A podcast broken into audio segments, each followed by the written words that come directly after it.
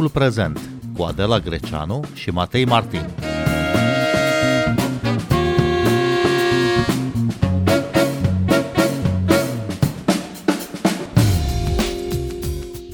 Angajații cu salariu minim vor primi 138 de lei în plus lunar de la 1 ianuarie 2022. E suficient pentru un trai decent? În ce măsură creșterea e corelată cu nevoile reale ale oamenilor? Bine v-am găsit! Noi suntem Adela Greceanu și Matei Martin și invitata noastră este Victoria Stoiciu, coordonator de proiecte la Fundația Friedrich Ebert. Bun venit la Radio România Cultural! Bună ziua, bine v-am găsit, mulțumesc pentru invitație! 1524 de lei vor primi în mână de la 1 ianuarie anul viitor cei care muncesc pe salariul minim. Dar care sunt nevoile reale, minime, ale unui om? Care e costul coșului zilnic? Coșul zilnic pentru un trai minim decent aș sublinia, pentru că, în mod evident, avem 30% din angajați care deja trăiesc cu acest salariu, care la ora actuală este chiar mai mic, e 1380 de lei, dar asta nu înseamnă că ei duc un trai minim decent, care să le permită o viață cu un minim de confort psihic, un minim acces la sănătate, cultură, recreere și așa mai departe. Nu știu care este, pentru că nu a fost încă calculat Uh, coșul de consum pe anul curent. Pot să vă spun însă că anul trecut, deci în septembrie 2020, atunci când am făcut împreună cu Sindex uh, ultimul calcul al uh, valorii coșului de consum pentru un trai minim decent, o persoană singură, adultă, avea nevoie de 2818 lei pe lună pentru un trai minim decent, care, repet, presupune și ceva recreiere, presupune acces la cultură și educație, presupune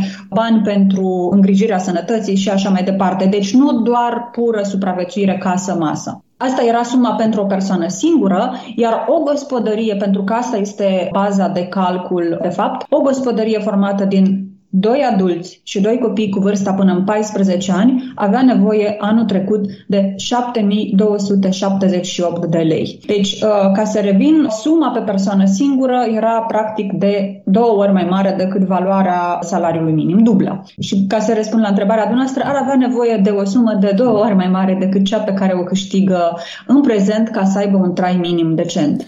Cum vă explicați uh, acest ecart foarte mare între salariul minim uh, în România și uh, coșul minim de cumpărături? Este o decizie politică, bineînțeles, pentru că avem o lege, legea 174 pe 2020, deci începând de anul trecut, care prevede în mod explicit și fără niciun fel de dubiu că acest coș de consum pentru un trai decent este elementul principal de fundamentare a salariului minim brut pe țară garantat în plată și a politicilor salariale și pe care guvernul, iată, și anul trecut și anul acesta a ales în mod deliberat deliberat să ignore această lege și să se uite doar la productivitate, la inflație, la ce au spus patronatele, adică factori subiectivi sau cât de cât obiectivi și măsurabili, dar a ignorat cu desăvârșire prevederile legale. Acum, să ne înțelegem, nu cred și nu cred că susține cineva, nici măcar sindicatele care evident doresc creșteri salariale cât mai mari, nu susțin că salariul minim ar trebui dublat peste noapte și transformat în 2800 lei cât era anul trecut valoarea coșului. Dar nu vedem nici măcar o minimă voință din partea guvernului de a își seta acest prag drept un fel de scop, de țintă, către care să ne apropiem pas cu pas, an de an, tot mai mult. Nu există niciun fel de, de voință în acest sens. Deci este clar o decizie politică asumată, faptul că avem acest ecart. Bun, și nu e vorba doar de acest guvern și de această lege care e în vigoare practic de anul trecut, e vorba de o politică generalizată a tuturor guvernelor care și-au propus în mod deliberat menținerea salariului minim la un nivel foarte scăzut pentru că așa au înțeles să mențină competitivitatea de țară a României. Deci avem o competitivitate, un model de dezvoltare bazat pe forță de muncă ieftină, salarii mici, ca să atragem uh, investiții uh, străine. Bun, e clar că această majorare a salariului minim cu aproape 11% nu mulțumește pe nimeni, nici pe sindicate, nici pe patronate, dar cum se ajunge la astfel de negocieri politice? Bine, astfel de negocieri politice sunt stabilite prin lege. Noi avem în România ceea ce se cheamă Consiliul Național Tripartit pentru Dialog Social, din care face parte guvernul, fac parte sindicatele și patronatele reprezentative la nivel național și unde se poartă o serie de consultări. Negocieri nu e neapărat cuvântul potrivit, sunt mai degrabă un fel de consultări, fiecare parte își spune pozițiile și într-un final negocierea presupune, știți, și un compromis compromis, o armonizare a intereselor dintre părți. În cazul de față, pâinea și cuțitul, adică ultima decizie sau dreptul de veto, dacă vreți, este doar la guvern. Deci, într-un final, guvernul decide indiferent de ce au vrut. Sigur că poate să ia în calcul pozițiile părților, dar uh, are toată libertatea de a decide, sigur, cu riscul de a avea după aia proteste sau patronate nemulțumite sau sindicate în stradă, uh, practic poate decide unilateral. Anul acesta a avut loc, din câte știu, o întâlnire în această toamnă, la început de septembrie, a acestui Consiliu Național Tripartit. S-au discutat, părțile și-au spus uh, și-au exprimat pozițiile, după care guvernul a venit cu acest anunț de majorare cu aproape 11%. Dar, Victoria Stoiciu, cum se calculează acest uh, coș uh, minim necesar de consum? Din păcate, el nu se calculează, pentru că, conform legii, uh, el ar trebui să fie calculat de către Institutul Național de Statistică. Legea a intrat în vigoare anul trecut în august, dacă nu mă înșel. În toamnă ar fi trebuit să avem deja coșul, anul ăsta iar ar trebui să avem deja un calcul. Nu avem acest calcul și se pare, din diverse surse, se pare că nici nu îl vom avea. Se invocă tot felul de uh, motive metodologice. N-am văzut niciun motiv foarte clar, dar se spune că e ceva în neregulă cu metodologia, deși în regulă sau în neregulă structura acestui coș este inclusă în anexa la lege. Deci acolo scrie foarte clar ce trebuie să includă alimentația, ce include capitolul îmbrăcăminte și încălțăminte, capitolul locuință și așa mai departe. Deci INSEU nu ar trebui decât să, să facă acest calcul și nu îl face pentru că, în fine, aici speculez, presupun spun că, fiind o instituție în subordinea guvernului, uh, nu face lucruri care ar uh, da prost pentru guvern. Pot să vă spun cum l-am calculat uh, noi, pentru că anexa din legea de care spuneam se bazează pe structura coșului din studiul pe care l-am făcut noi încă în 2018. Deci este făcut pe baza unor interviuri și focus grupuri cu angajați din 5 mari orașe, deci sunt în total peste 100 și ceva de persoane intervievate. De asemenea cu nutriționiști atunci când am stabilit uh, coșul pentru capitolul alimentație și practic să iau cantități nu știu, de exemplu, 10 kg de cartofi, vă spun niște cifre arbitrare acum, pe lună cât are nevoie o familie de 4 persoane, se atașează un preț fiecărei cantități și într-un final se, se ajunge la suma finală, iar coșul include 11 capitole, începând cu alimentație, îmbrăcăminte, locuință și terminând cu educație, îngrijirea sănătății, recreere și vacanță și, nu în ultimul rând, al 11-lea capitol este un fond de economie a familiei care reprezintă 10% din valoarea tuturor cheltuielilor pentru că s-a plecat plecat de la premisa că un trai decent uh, presupune și niște economii, pentru că în orice gospodărie sau orice persoană are și cheltuieli extraordinare, nu știu, fie că e vorba de o reparație generalizată, fie că e vorba de o nuntă, fie că e vorba de știu eu ce alt eveniment extraordinar din viață și atunci este necesar și un fond de economii în valoare de 10% din câștigurile familiei. Asculți timpul prezent!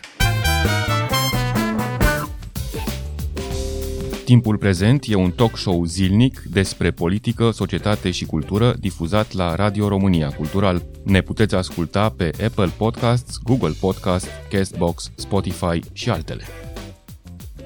Câte persoane sunt încadrate pe salariul minim în România în acest moment? Ultimile cifre pe care le-am, le-am văzut indicau în jur de 30 și un pic la sută, cred că 32% dintre salariați care câștigau salariul minim pe economie. Deci se poate spune că o treime din salariați trăiesc pe salariul minim pe economie. Dar o cifră și mai interesantă este, uh, am făcut la un moment dat comparația pe baza datelor obținute de la Inspecția Muncii referitoare la câștigurile salariale. M-am uitat analizat cât la sută din contractele de muncă din România au o valoare inferioară coșului de consum pentru un trai decent pentru o persoană singură. Cu alte cuvinte, câte contracte de muncă sunt mai mici de 2800 lei net. Și erau în jur de 85% din contracte. Deci putem spune că doar un sfert din contractele de muncă oferă un trai decent. 85% sunt sub acest prag. Iarăși un ecart față de Europa, în Franța sau în Germania, numărul de angajați care trăiesc cu salariul minim se apropie de 10%, în niciun caz nu ajunge la o treime cum este în România. Cum se explică aceste diferențe? Sunt mai multe explicații, ca să spun așa. E și modelul economic uh, pe care l-a urmat uh, România. Spuneam mai devreme de competitivitatea României care se bazează pe forță de muncă ieftină și, în general, mediul sau slab calificată, ceea ce inevitabil a atras un anumit tip de investiții. Adică în România investitorii străini nu au venit să investească în uh, cercetare și dezvoltare. Am avut investiții străine, în general, în sectoare manufacturiere, care produc. Avem acest decalaj în momentul de față între Europa de Est și Europa de Vest. Economiile din estul Europei, România fiind inclus aici, fiind mai degrabă ceea ce se cheamă factory economy, adică o fabrică, se produce foarte mult, se manufacturează, iar economiile din vest fiind headquarters economy. Deci ține și de acest model economic pentru că atunci când valoarea adăugată a ceea ce produci tu ca țară este foarte mică, nici salariile nu au cum să fie fie foarte, foarte mari. Deci, odată, asta ar fi o, o explicație. A doua explicație cred că ține și de munca la gri, ca să spun așa, uh, sau așa numitele celebrele plăți, salarii în plic, pentru că avem în continuare suficienți angajatori, sigur, e foarte greu de estimat câți, dar știm cu toții că există, care plătesc pe hârtie salariul minim și diferența până la știu eu cât, o dau în plic astfel încât să nu plătească impozite și, și taxe și contribuții pe aceste sume, iar asta ne face să credem că din acei 30% de angajați, de fapt, nu toți trăiesc de fapt pe salariu minim pe economie și doar o parte din ei, cât de mare sau cât de mică, nu putem să știm, e foarte greu de, de estimat, însă economia informală sau la gri este un alt motiv pentru care cifra oficială este de 30 și ceva la sută din salariați care trăiesc pe salariul uh, minim pe economie. Bun, dar atunci o creștere pe hârtie artificială a salariului minim pe economie prin decizia guvernului nu ar scădea competitivitatea României în această zonă a pieței muncii, nu ar schimba cursul investițiilor cumva din țara noastră către alte zări unde munca este mai ieftină? Da, asta este o întrebare valabilă și aici cred că trebuie să ne punem întrebarea ce fel de țară și de economie dorim să fim. Pentru că haideți să ne uităm la sectorul textil. Este un exemplu foarte bun de activitate cu marje de profit mici, cu forță de muncă slab calificată și cu salarii foarte mici. Și unde competiția globală este imensă, pentru că suntem aici în competiție cu țări precum China sau Bangladesh. Într-adevăr, salariile sunt mici și este de multe ori dificil să cer, pentru că lanțul de subcontractare, știți cum e, ea, să zic Zara, subcontractează producția la o firmă, cam așa funcționează lucrurile. Firma respectivă la altă firmă, firma respectivă la altă firmă și, practic, cel care face producția propriu-zisă și se află la capătul lanțului de subcontractare are o marjă de profit extrem de mică și e, într-adevăr, foarte dificil să, să crească salariile, nu prea are de unde. Sau poate să le crească, dar nu foarte mult. Întrebarea care se pune și nu, nu mi-o pun eu, am văzut-o uh, din ce în ce mai mult uh, pusă inclusiv în, uh, în rândul unor economiști mai mainstream, ca să spun așa, nu știu, opinii în ziarul financiar sau pe curs de guvernare, este dacă dorim să continuăm cu acest model. Pentru că este evident că e un model care ne condamnă la precaritate. Și dacă nu cumva există un anumit tip de investiții străine la care trebuie să renunțăm, sigur, oferind o plasă de siguranță adecvată persoanelor care își pierd locul de muncă pentru că pleacă uh, producția de textile din România în uh, Bangladesh, oferind uh, cursuri de recalificare și posibilități de angajare și să atragem un alt tip de investiții străine directe către sectoare care se bazează pe o forță de muncă mai calificată și unde valoarea adăugată este mai mare. Bun, dar Victoria Stoiciu, haideți să fim serioși, orice fel de recalificare nu va putea să convertească o țesătoare în uh, ingineră IT. Dar nu trebuie să fie inginer IT. Uh, sigur că este complet uh, imposibil așa ceva. Adică odată e punctul de, de plecare a persoanei respective. Multe dintre ele au și o anumită vârstă. Nu. De exemplu, să ne uităm ce se întâmplă cu sectorul textile, să rămânem tot la el în, în Europa. Există sectoare sau nișe, mai bine zis, în industria textilă, cum sunt uh, textilele industriale, care au valoare adăugată crescută, care presupun un nivel de calificare mai, mai mare mare și respectiv și salarii, și salarii mai mari. Deci nu se pune problema să se facă țesătoarea IT-stă, se pune problema ca în uh, proximitatea zonei ei de activitate să obțină un upgrade al skills-urilor și evident putem să rămânem cu sectorul producției textile, dar să facem o conversie către producția unor textile cu valoare adăugată mai mare, care necesită un grad de sofisticare tehnologică mai mare și respectiv un grad de pregătire diferită a forței de, de muncă. Și ce poate face statul și ce pot face aici companiile? Care ar fi relația aici? Păi, companiile ar trebui să facă investiții, în mod evident, pentru că spuneam, e vorba de un grad de sofisticare tehnologică ridicat, deci e nevoie de investiții în, în tehnologie, asta e ce ar trebui să facă companiile. Statul poate să încurajeze sau să descurajeze. De exemplu, crescând salariul minim, descurajează perpetuarea acestui model, cum ar fi producția de textile în sistem lon, că practic nu se mai cheamă așa, dar modelul acela este. Suntem un fel de atelier care doar asamblăm piese. Deci, de exemplu, crescând salariul minim, putem să descurajăm investițiile în astfel de, de sectoare. Statul poate să ofere cursuri de recalificare. Noi avem uh, AJOFM-uri și așa mai departe. Din păcate, fac ce fac, dar nu fac foarte bine, pentru că rezultatele sunt, sunt modeste, dar poate, m-ați întrebat ce poate, nu ce face. Și statul poate să aibă diverse politici industriale care să încurajeze investițiile într-un anumit sector, de la facilități fiscale, deduceri, un anumit tip de subvenții. Sigur, aici trebuie lucrat pentru că suntem în European, ajutoarele de stat se acordă doar în anumite, da, se acordă, doar că trebuie să avem uh, girul, ca să spun așa, Comisiei Europene, dar statul are la dispoziție foarte multe uh, instrumente pentru a încuraja sau descuraja un anumit tip de investiții. Putem să ne uităm la sectorul IT ce a făcut, pentru că nu e o întâmplare, este și rezultatul unor uh, decizii asumate de a atrage investiții în, în acest uh, sector. Doar că aceste politici ar avea efect uh, pe termen lung, nu imediat. Se pot uh, iniția asemenea politici uh, acum, în plină criză? Sigur, obiectiv vorbind, acum lucrurile stau ceva mai rău, dar noi suntem într-o criză de 30 de ani, nu se termină bine una și, și începe alta. De ce? Suntem pe creștere economică oficial, nu? Șomajul este mic, deci da, e criză sanitară, crește inflația, dar pe de altă parte avem creștere economică, avem o scădere a șomajului, deci nu suntem mai rău decât, decât am fost altă dată. Mai întâi aș începe cu o paranteză. Creșterile salariale de până acum și salariul minim a crescut foarte mult, chiar dacă nu s-a apropiat de nivelul coșului pentru un trai decent, dar a crescut foarte mult. Din 2011 și până acum a crescut de 2,5 ori. 200 și ceva la sută e o creștere mare, cumulată în timp.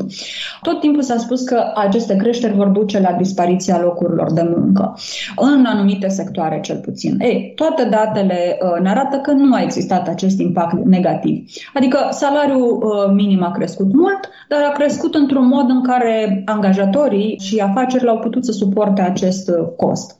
Deci dacă continuăm să-l creștem ca până acum, probabilitatea să avem uh, efecte sociale negative este mică. Însă, ce voiam să spun și aici mă întorc la ce pornisem, este că dacă l-am crește mai mult, da, e posibil și trebuie să ne asumăm acest risc că vor exista afaceri care vor da faliment sau se vor închide pentru că angajatorii nu vor mai putea suporta costul uh, salarial. Unele dintre ele nu vor reuși să se reconvertească către alte nișe de piață și așa mai departe. Și aici e nevoie, într-adevăr, ca România să aibă o politică socială diferită de cea pe care o avem acum și mă refer strict la plasa de protecție socială pe care statul român o oferă astăzi. Avem un ajutor de șomaj care este ridicol de mic după toate măsurătorile. Cum să spun, nu e vorba că e mic față de Spania sau este mic raportat la salariul minim pe economie, pentru că avem un salariu minim care e de aproape 1400 de lei, ori valoarea medie, indemnizația medie lunară pe care o primește un șomer este de aproape 500 de lei. Pentru că avem o formulă de calcul care trebuie schimbată. Este, este foarte simplu.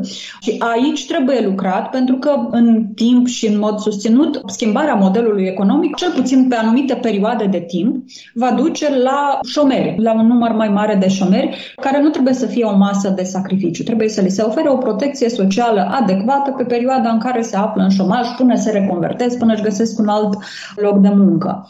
Sigur, nu trebuie ținuți acolo, dar atâta timp cât se află acolo în șomaj, nimeni nu poate trăi în România cu 500 de lei pe, pe lună. Este, cum să spun, e condamnare la sărăcie lucie această sumă. Mâine dimineață, la Ministerul Muncii va avea loc un protest față de decizia guvernului de a majora doar cu 138 de lei salariul minim, protest organizat de comunitatea de click.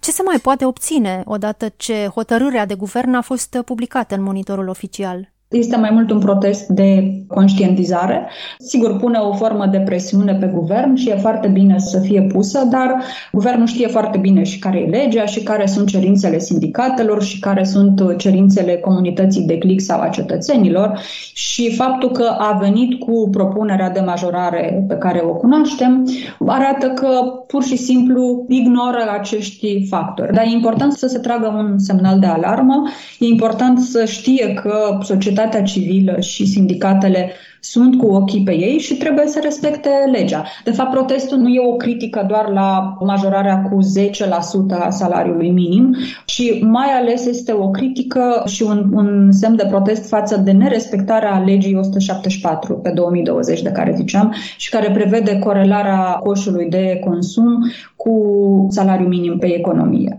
Apropo de conștientizare, în ce măsură există un dialog între guvern, sindicate și societatea civilă pe aceste teme legate de societate, legate de salariul minim, legate de condițiile de muncă și așa mai departe? Vă spuneam mai devreme că avem acel Consiliu Tripartit, dar din păcate ăla se întâlnește o dată în Paști, nu știu, o dată de două ori pe an, ceea ce nu se poate chema un dialog, este mai degrabă un soi de ritual.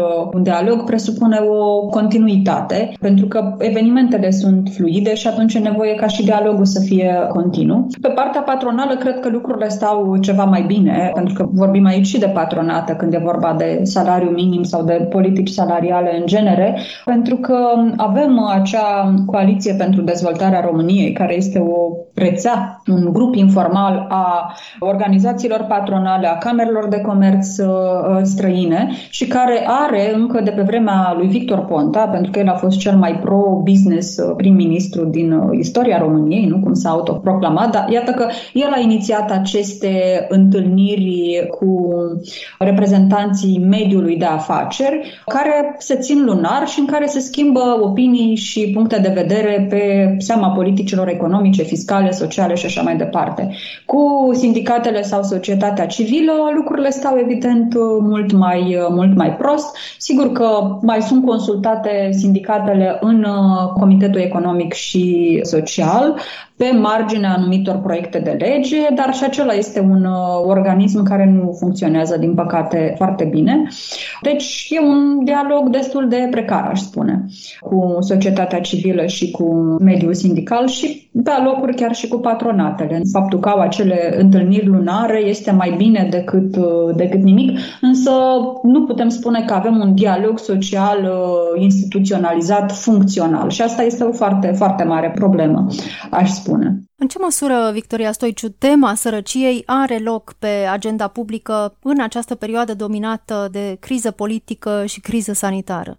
Din câte se vede, nu prea are loc, din păcate, ceea ce nu înseamnă că nu reprezintă o problemă majoră, pentru că, după cum știm cu toții, avem o inflație care este galopantă, avem uh, creșteri la produsele alimentare, chiar sunt curioasă să văd cu cât, uh, dacă nu va calcula INS-ul până la finele acestei luni, o să facem oricum noi calculul coșului de consum. Anul trecut deja uh, prețul la, la coșul alimentar din coșul de consum crescuse cu 5% față de 2019, 2019, cred că anul ăsta creșterea va fi și mai mare. Avem creșteri uh, foarte mari la electricitate, în jur de 49-50%, la gaze 20% și vor crește și mai mult. Deci cred că sărăcia e o problemă cu care ne vom confrunta în lunile următoare tot mai mulți, inclusiv o parte din clasa medie, care până acum nu a huzurit, dar uh, nu își punea problema facturilor, cum plătim facturile de la o lună la alta. Cred că inclusiv un segment substanțial al clasei de mijloc se va confrunta cu această problemă pentru că vor crește prețurile la facturile de încălzire peste iarnă. Nu e o problemă doar în România, e peste tot în Europa, după cum se vede. Din păcate, sărăcia nu doar acum în această perioadă de criză politică. Nu a fost niciodată o temă cu adevărat centrală pe agenda publică, pentru că pentru ca o temă să devină centrală pe agenda publică, nu e suficient ca problema să existe. Și problema sărăciei există. Toate statisticile ne arată că suntem, după orice măsurătare am da-o, cei mai săraci din Uniunea Europeană. Deci problema există și e mare cât e elefantul din cameră. Dar ca ea să fie pusă pe agenda publică, este nevoie să ai purtători de mesaj, să ai influencer, să ai formatori de opinie care vorbesc și pun această problemă pe agenda publică. Ori, din păcate, la noi cei care vorbesc despre problemele sociale sau probleme legate de sărăcie sunt o minoritate. Discursul public este ocupat și spațiul public este ocupat cu alte teme, cu bălcevi politice, ca să spun așa, cu tot felul de calcule electorale, cu tot felul de scandaluri și așa mai departe. Nu există purtători de mesaj și nici lungime de bandă în momentul de față pentru probleme ca cea legată de, de sărăcie. Victoria Stoiciu, vă mulțumim uh, pentru această discuție. Mulțumesc și eu. Noi suntem Adela Greceanu și Matei Martin. Ne găsiți și pe platformele de podcast. Abonați-vă la timpul prezent pe Apple Podcasts, Google Podcasts și Spotify. Cu bine, pe curând! thank you